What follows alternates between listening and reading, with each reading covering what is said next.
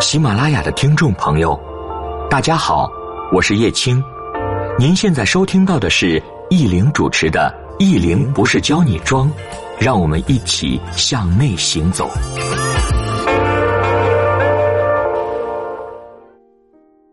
大家好，我是易玲，欢迎您的收听。如果想了解文章的文本信息，欢迎您关注我的公众微信“易玲不是教你装”。我们今天给大家分享的文章题目是《普通姑娘如何提高见识，以高净值客户平等对话》。其实这个星期我原本没打算再写文章啊，因为昨晚上在江浙附近出差回来很晚了，今天在路上写的。可能迫于生活的压力，好些朋友认为诗和远方没有用，我觉得肯定有用。只有见过、经历过，有了底子，内心足够丰盈的时候。在某些方面比我们优秀许多的人面前，你才不会胆怯；在机会面前，才有可能被认可。如果见识少、固步自封，不可能被认可。其实我们都明白啊，努力的人很多，有实力的人也不少。努力加实力，再加上见识，那成功的机会可能大一点。好些朋友在和客户打交道时胆怯、不自信，归根结底就是底气不够。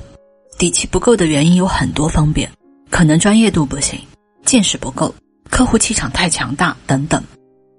也可以理解，二十出头的见识和客户四五十岁的阅历肯定也不一样。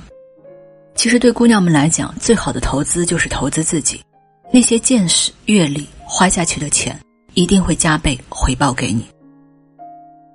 在我自己的公众微信上放了蛮多去威尼斯去。佛罗伦萨去格拉斯，就是去欧洲的一些照片。我在斗胆说一个观点：女性的成长，如果不是走卖惨路线，在外不要提及太多过往。一个呢是保留点神秘感，再有要学会让别人珍视你。小时候咱们玩过泥娃娃和洋娃娃，到底更珍视什么玩具呢？所以在很多呈现上，聪明的姑娘就该是浑然天成的模样。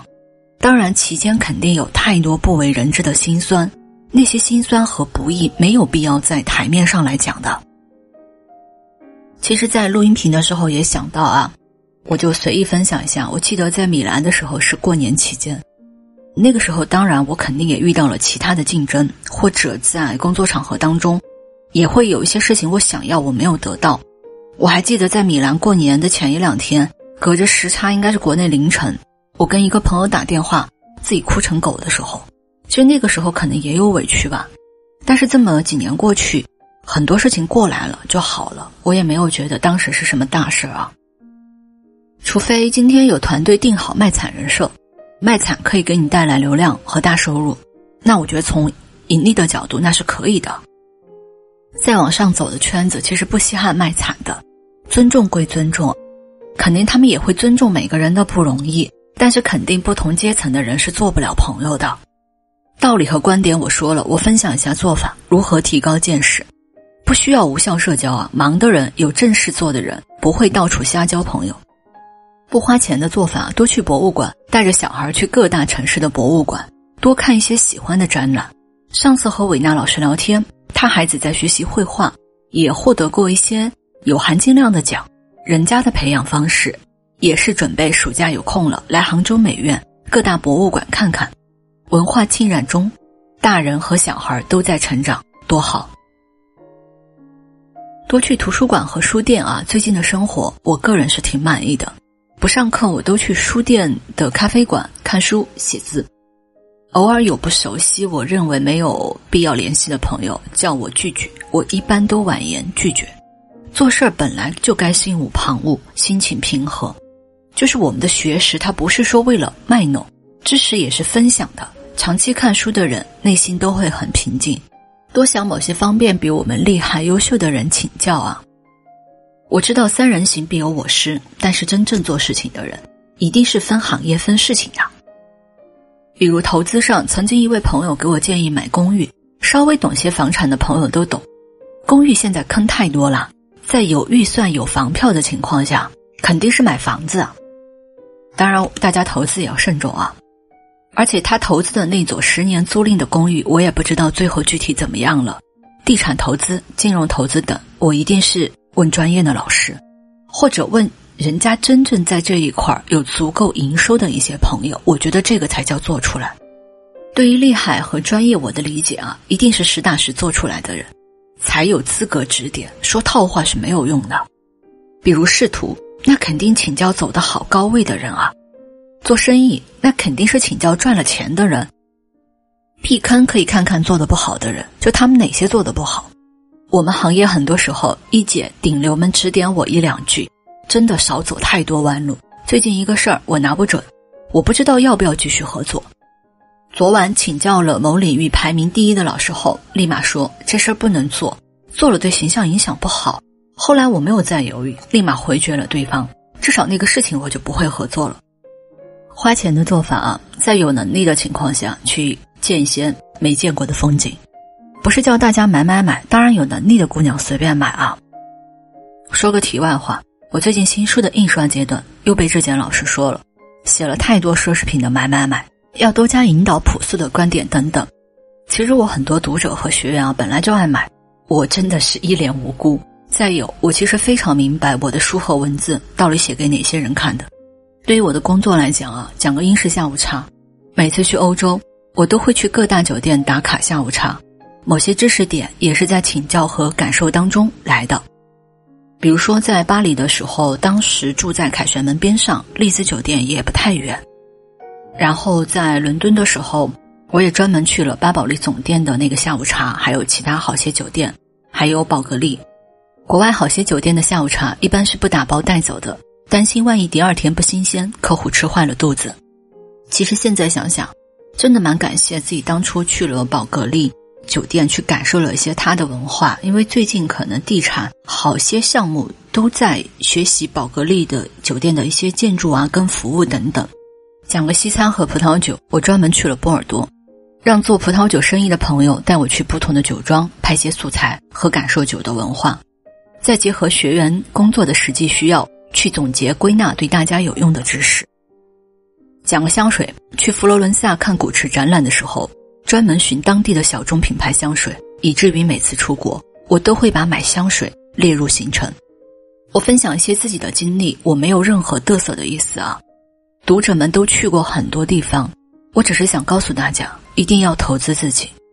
有朋友可能觉得，那是因为你有这个经济能力。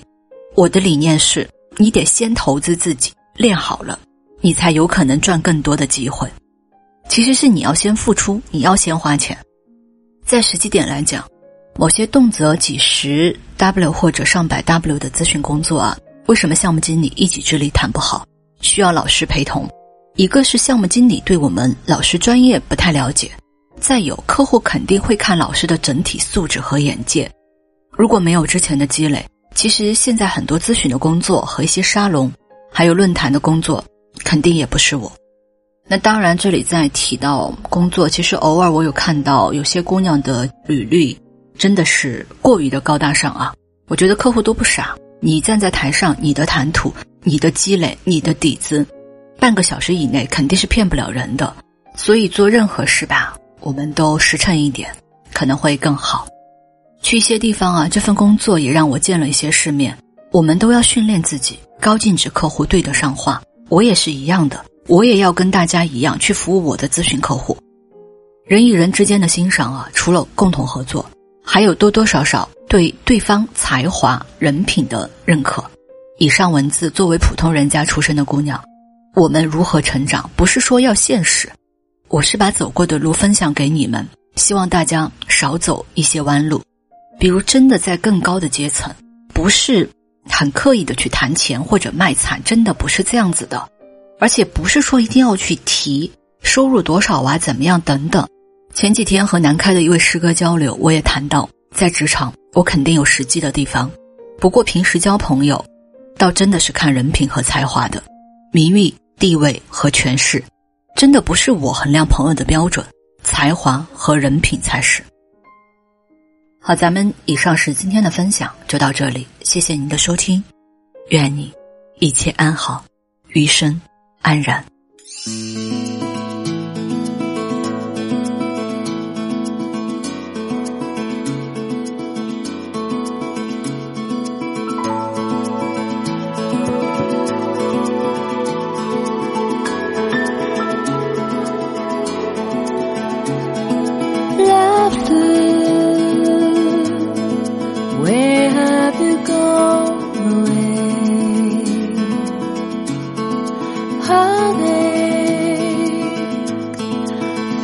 Like you here to stay. Every part of my life has to change as soon as love lets go.